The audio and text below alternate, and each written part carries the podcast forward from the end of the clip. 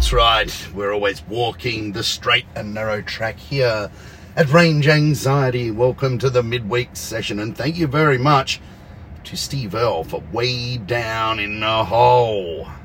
What a track, huh? For those of you that don't know Steve Earle, look him up. Does some pretty cool shit.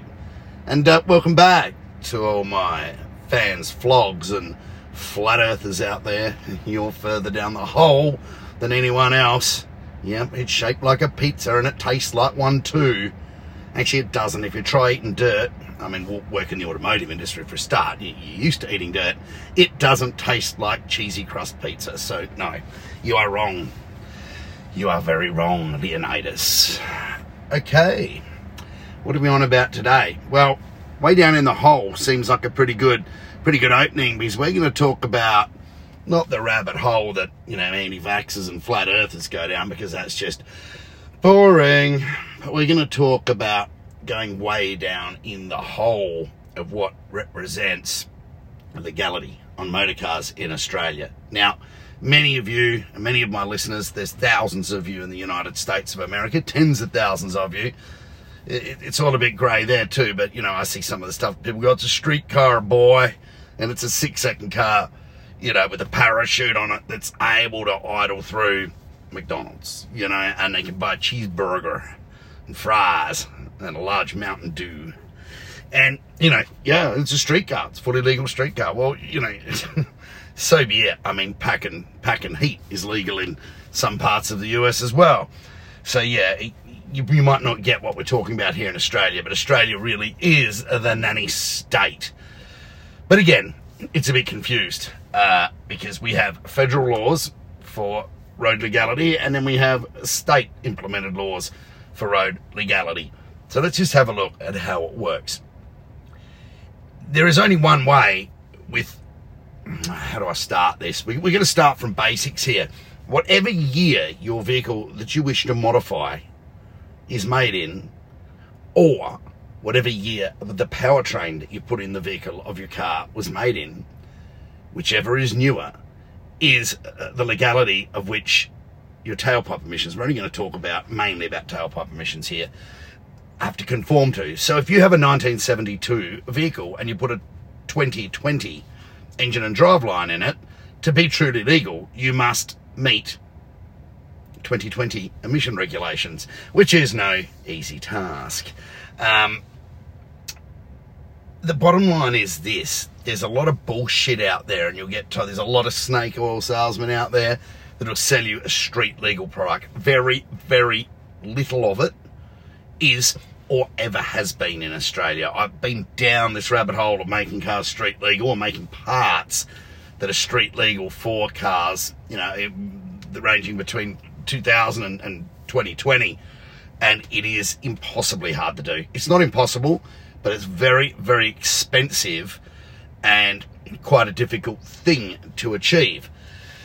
Yeah, it's not easy. So every time you get sold, you get told in Australia, yeah, you can do this to your car, it's street legal. It's, you know, it's a ADR, Australian Design Law approved package. I would say, yep, let's see the paperwork, because that's the key, right?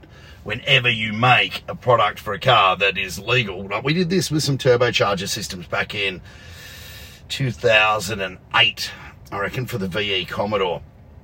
We used standard headers and we bolted the turbochargers on down low, and we ran standard injectors, and we supplied that as a kit that was road legal. But to make that system road legal, we had to adhere to ADR 3700/1, I think, or /2, which was the emission standard for the VE Commodore at the time.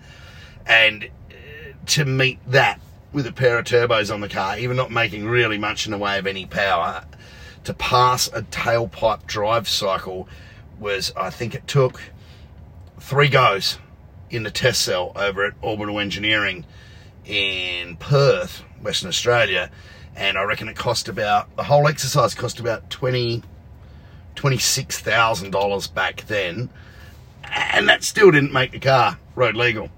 It made that car road legal, but This was the problem. Any vehicle that this product was fitted to had to be engineered and checked off. We could only supply the actual paperwork, the test results, the tailpipe emission test results from our test vehicle, and then with each kit. And then when someone wanted to legalize their car, they then had to get an engineer to sign off that that kit was fitted to that car exactly in accordance with the paperwork supplied by Orbital, you know. So it was really, really tough. And, you know, we did get a few street legal twin turbo VE Commodore systems out there, and, you know, it was quite an achievement. And we never, do we ever make our money back on that little exercise? Probably not. But it stood me in very good stead to learn what is actually legal. And if I have a look around now and see a lot of the aftermarket mods that are offered in this country for cars, not one of them, or very, very few of them have, I wouldn't say not one of them, there's people out there that do this properly, but very few of them are legal. Now, I don't give a shit if they don't affect your tailpipe emissions. I don't, you know, or they say it doesn't. I don't give a shit about any of this unless the product has Australian Design Rules conformity paperwork available with it. It is simply not legal. And, you know, and it's like when you get insurance companies that insure cars with mods on them, and they say, list your mods and we'll insure your vehicle and we'll change, you know, your policy and up it because you've spent less money on your car. If you ever read the PDS, now every insurance company PDS I've ever seen actually states that the vehicle has to be roadworthy for them to even pay out insurance. So you put an aftermarket exhaust on any car, like any car, made in the current era, it will then take that vehicle outside of drive-by noise regulations and possibly in the area of aftermarket catalytic converters, definitely outside of emission, and you have no insurance. And I don't care if the insurance company says that they will insure it with those mods on it. Bottom line is this: if you read the fine print in the PDS, of course they'll insure it with mods on it, providing they are engineered road legal, which means conforming to Australian design rules. Oh, right. So yeah, I'm sitting in a car park at the moment. I'm actually up at wonderful McGill Estates, the home of our famous red wine, the Penfolds Grange. What a beautiful place. And yeah, I'm just sitting here sort of trying to nut out how to get my points across to you in my head, because I'm looking around the car park and I can see, oh, it's not very busy here today, but I can see 8 other cars in here that I reckon have been modified in some way, whether they've been lowered, illegal, whether they've got an aftermarket exhaust on them, illegal. And not one of them is, not one of them would have any insurance cover either, for that very reason. So yeah, you've got to be really, really careful. So, you know, every time you see, I see people post on Facebook all the time, you know, highly modified crap, you know, like engines making 800 horsepower in 2002 model, you know, 2004 model, 3 model Skylines and stuff like that, saying, yeah, it's fully engineered and it's got like pod filters and shit like that. Fully engineered for what, right? You take your car to these kind of people and you say, you know, I'll spend 15 grand or 10 grand having it, you know, and a consulting engineer looks at it, and they'll probably say, yeah, like it steers okay and the brakes are up to spec and it does a lane change, but there's nothing legal that's coming out the tailpipe of the bloody thing, right? Don't think for a minute that being engineered just means that every time you hit a defect station, the police will just tick you off and go, oh, you've got engineering paperwork, see you later, there you go. They can still defect you, and they still will defect you, and then it's up to you, using the engineering paperwork that you have been supplied, to go off and convince the authorities, the registration motor edge in each state of Australia or wherever you are, that your vehicle is in fact legal, when of course it is definitely not. So don't fall for the bullshit. Right, there's so much of it out there, people selling street legal stuff that is about as illegal as, you know, running around selling bags of crack. right? And, you know, unfortunately with cars, even though most of these modifications are very harmless, you're considered like a crack salesperson if you modify a car. It's a little bit sad, you know, you are the enemy of the state. So yeah, it's probably better off to just fly under the radar and don't post up your mods and shit all over Facebook. And when you do modify your car to make extreme, you know, or improved performance, I wouldn't say extreme performance out of it, improved performance, try and keep it a bit under the radar. Don't put stupid gurgle tunes and pops and bangs and crap like that into it. Keep the exhaust sensible. You know, don't do some big drift pipe. And don't slam the thing on the deck and, you know, dumb. Look at me, defect, you know. Fly under the radar if you're going to do it. And just be prepared for the fact that if you do happen to run your modified car into someone else on the road, not only will you be paying for your car, you'll be paying for theirs as well, because you will effectively have no insurance should the assessors want to get, you know, tricky about it. So, you know, there are things you can get away with, like obviously engine tuning, like software, because you can actually write software and tune a vehicle to the point where, well, not many do because they don't know how to do it, but you can tune the areas that are used outside of the drive cycle test, right? Like an IM240 or the ADR test, which is getting a bit, you know, tricky now, but, you know, so the car will still fully comply with tailpipe emissions should it ever be checked. However, it will make more power flat out, or, you know, coming onto flat out, or more torque at that point, because those areas aren't actually tested. The government doesn't give a shit what your car does flat out, right? They, strangely enough, they're all just worried about what will happen during a normal drive cycle. So yeah, that's really all interesting stuff. So engine tuning is good. I think upgraded intercoolers and stuff like that are pretty good. As some of you know, I do some work for Process West, who are, you know, the name in Subaru and Ford intercooling, and now Toyota Yaris GR intercooling. Thank you to the kind folks at Process West. You'd be glad to hear me say that, Kevin.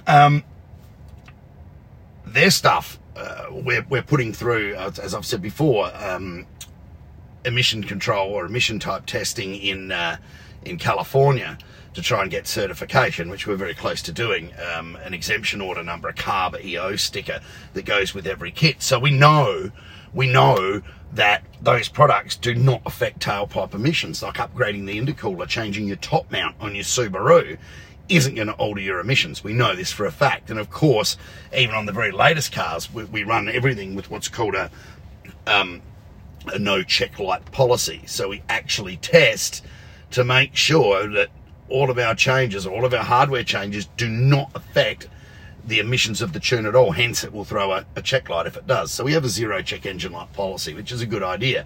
So getting those sorts of products legalized, fine. But when we legalize in the US, we can use the US evidence to put in front of the Australians.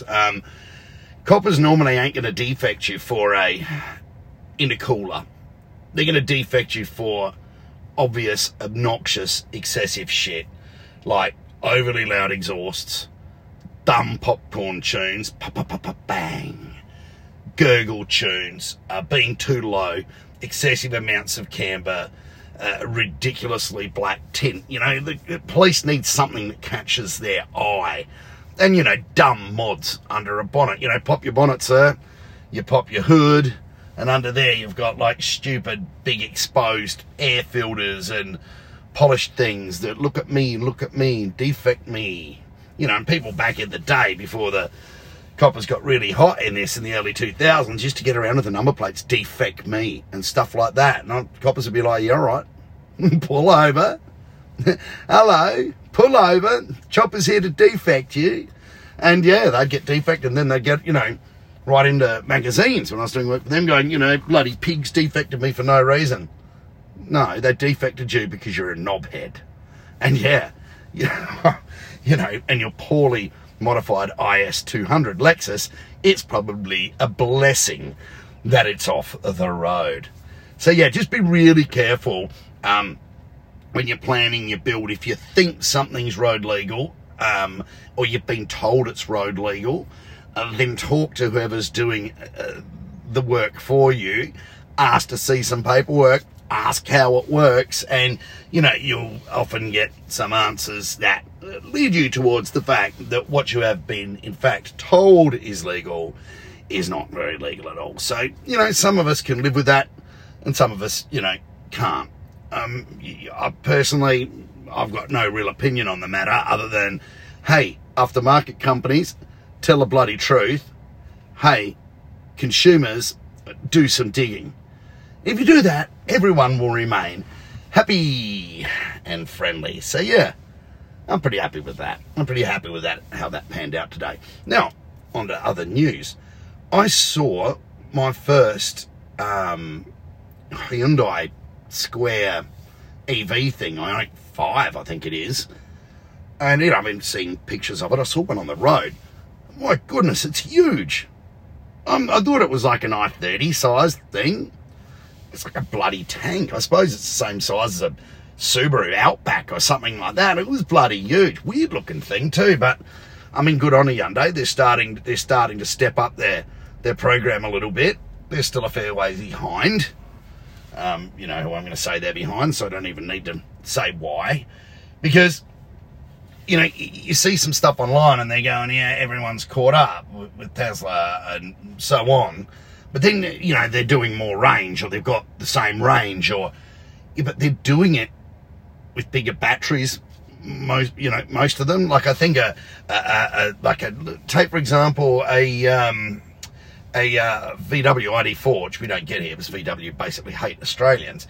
To get the same range as a Model 3 Performance, you know, but 550 or 600 Ks or whatever they quote, whatever their, you know, the airy-fairy number is, the Model 3 Performance has a 75 kilowatt hour battery. They've got to run 100 in the ID.4. You know, they've got to go that much bigger to get the same range. And the problem with when you go bigger to get range is that the car also becomes heavier and heavier and heavier. Right? And which also affects range and performance. So it becomes a self sort of defeating prophecy. EVs have to get lighter, right? And the only way they're going to get lighter is with proper design, and very, very few manufacturers out there are utilizing proper design techniques. Most of them are taking shit old ICE car platforms and stuffing batteries in where they can, and stuffing an electric powertrain in the front or rear or under the floor, wherever they can. You know, there are some things out there that don't even have a frunk. They're that badly designed. You know, they use the old Nissan Leaf design of, you know, 2011 or 12, whenever that thing came out, and they've got an end, you know, you lift the hood and there's your electric motor. Like, it doesn't need to be like that, guys. You don't need to stuff it in there.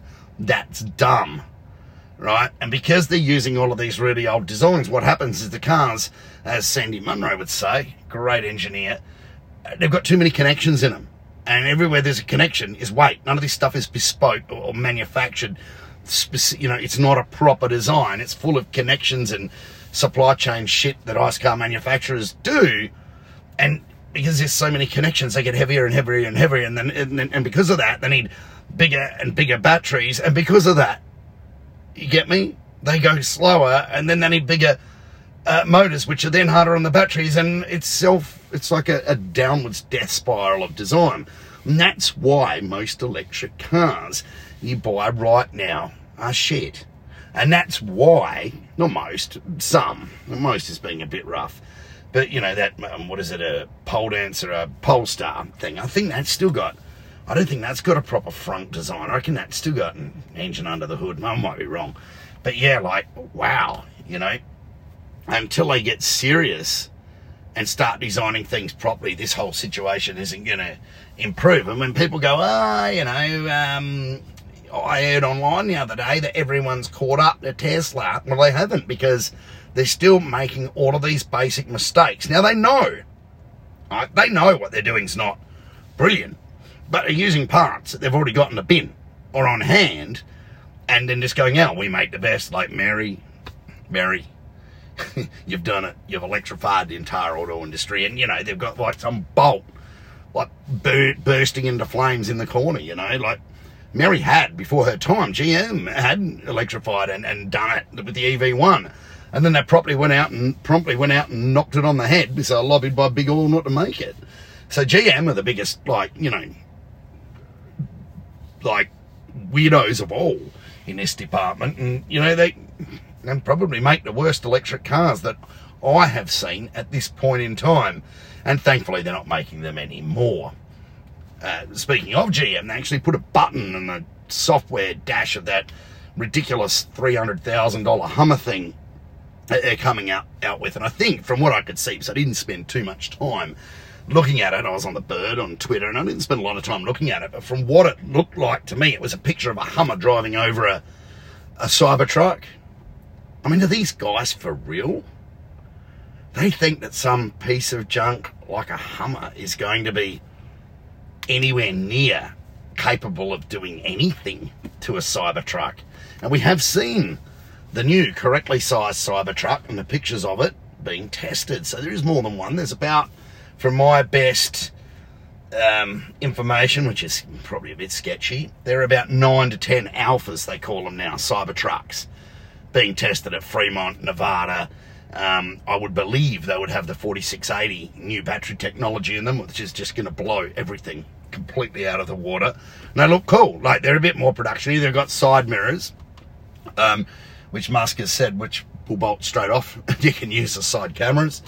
That's what they do in the States. Good on them. But they needed side mirrors. And what else it got? It's got this single huge wiper, which Elon has said it looks ugly looking thing. It's like a huge length of the windscreen that sticks up one side, but Elon has said that is not the production wiper. These are alpha test cars. Please do not carry on about them. So what's going to happen there? I mean, we get the Rivian R1T, the ute, it's already pickup truck, that's already out on the market. Poor Rivian.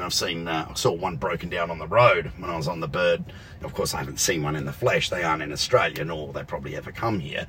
And the poor bugger got out of it, and he's like, the Rivian supplied a cover. Must have been one of the test cars. And he got a car cover on his car broken down in the middle of the road. And you can see it was a Rivian. Like, why bother? Really? Just let it break down. I mean, I saw a Taycan on the back of a flatbed broken down here in Adelaide yesterday. I did a stop and take a picture of it and go, wow, Taycan breaks down. No, cars break down, right? But yeah, it looks like Cybertruck will be next to market. It will beat, I'm pretty sure, Big Daddy's really hot on wanting to beat the pants off Ford with their F-150 Lightning to market. And the Ford looks good, and they've got a few reservation numbers for it, but it's expensive as hell. It'd be interesting to see what range it's got, and it'll be interesting to see what performance it's got. There's a few tricks played at the launch of that one, but hey, good on Ford, they're trying. It's a bit like the Mach-E, it's going to be able to do this, that, their Mustang-y thing. It's all right, but it's not, it is, I suppose, a proper EV in some ways, but it's not a patch on, Model 3, which is a Model Y. It's certainly nowhere near a Model Y, but, people buy them. And I saw the dealers there, and Mach-E's are getting a bit hard to get at the moment, supply and demand. Some of them are marking them up $50,000 over retail, which is why car dealers are showing their true colours there in America during this supply and shortage. Like, you want one and you pay $50,000. I think the F-150 Lightning, which isn't going to be released, well, till late next year probably, about, I think Cybertruck will beat that to market and beat it everywhere else. You want to be one of the first reservation, you want to keep your place in the reservation or the allotment of cars that are coming to Ford dealers, they're just shafting everyone, like pay an extra 10, pay an extra 50. Don't pay MSRP or retail price, pay extra because we're a greedy bunch of pricks. And thank you for listening to Range Anxiety.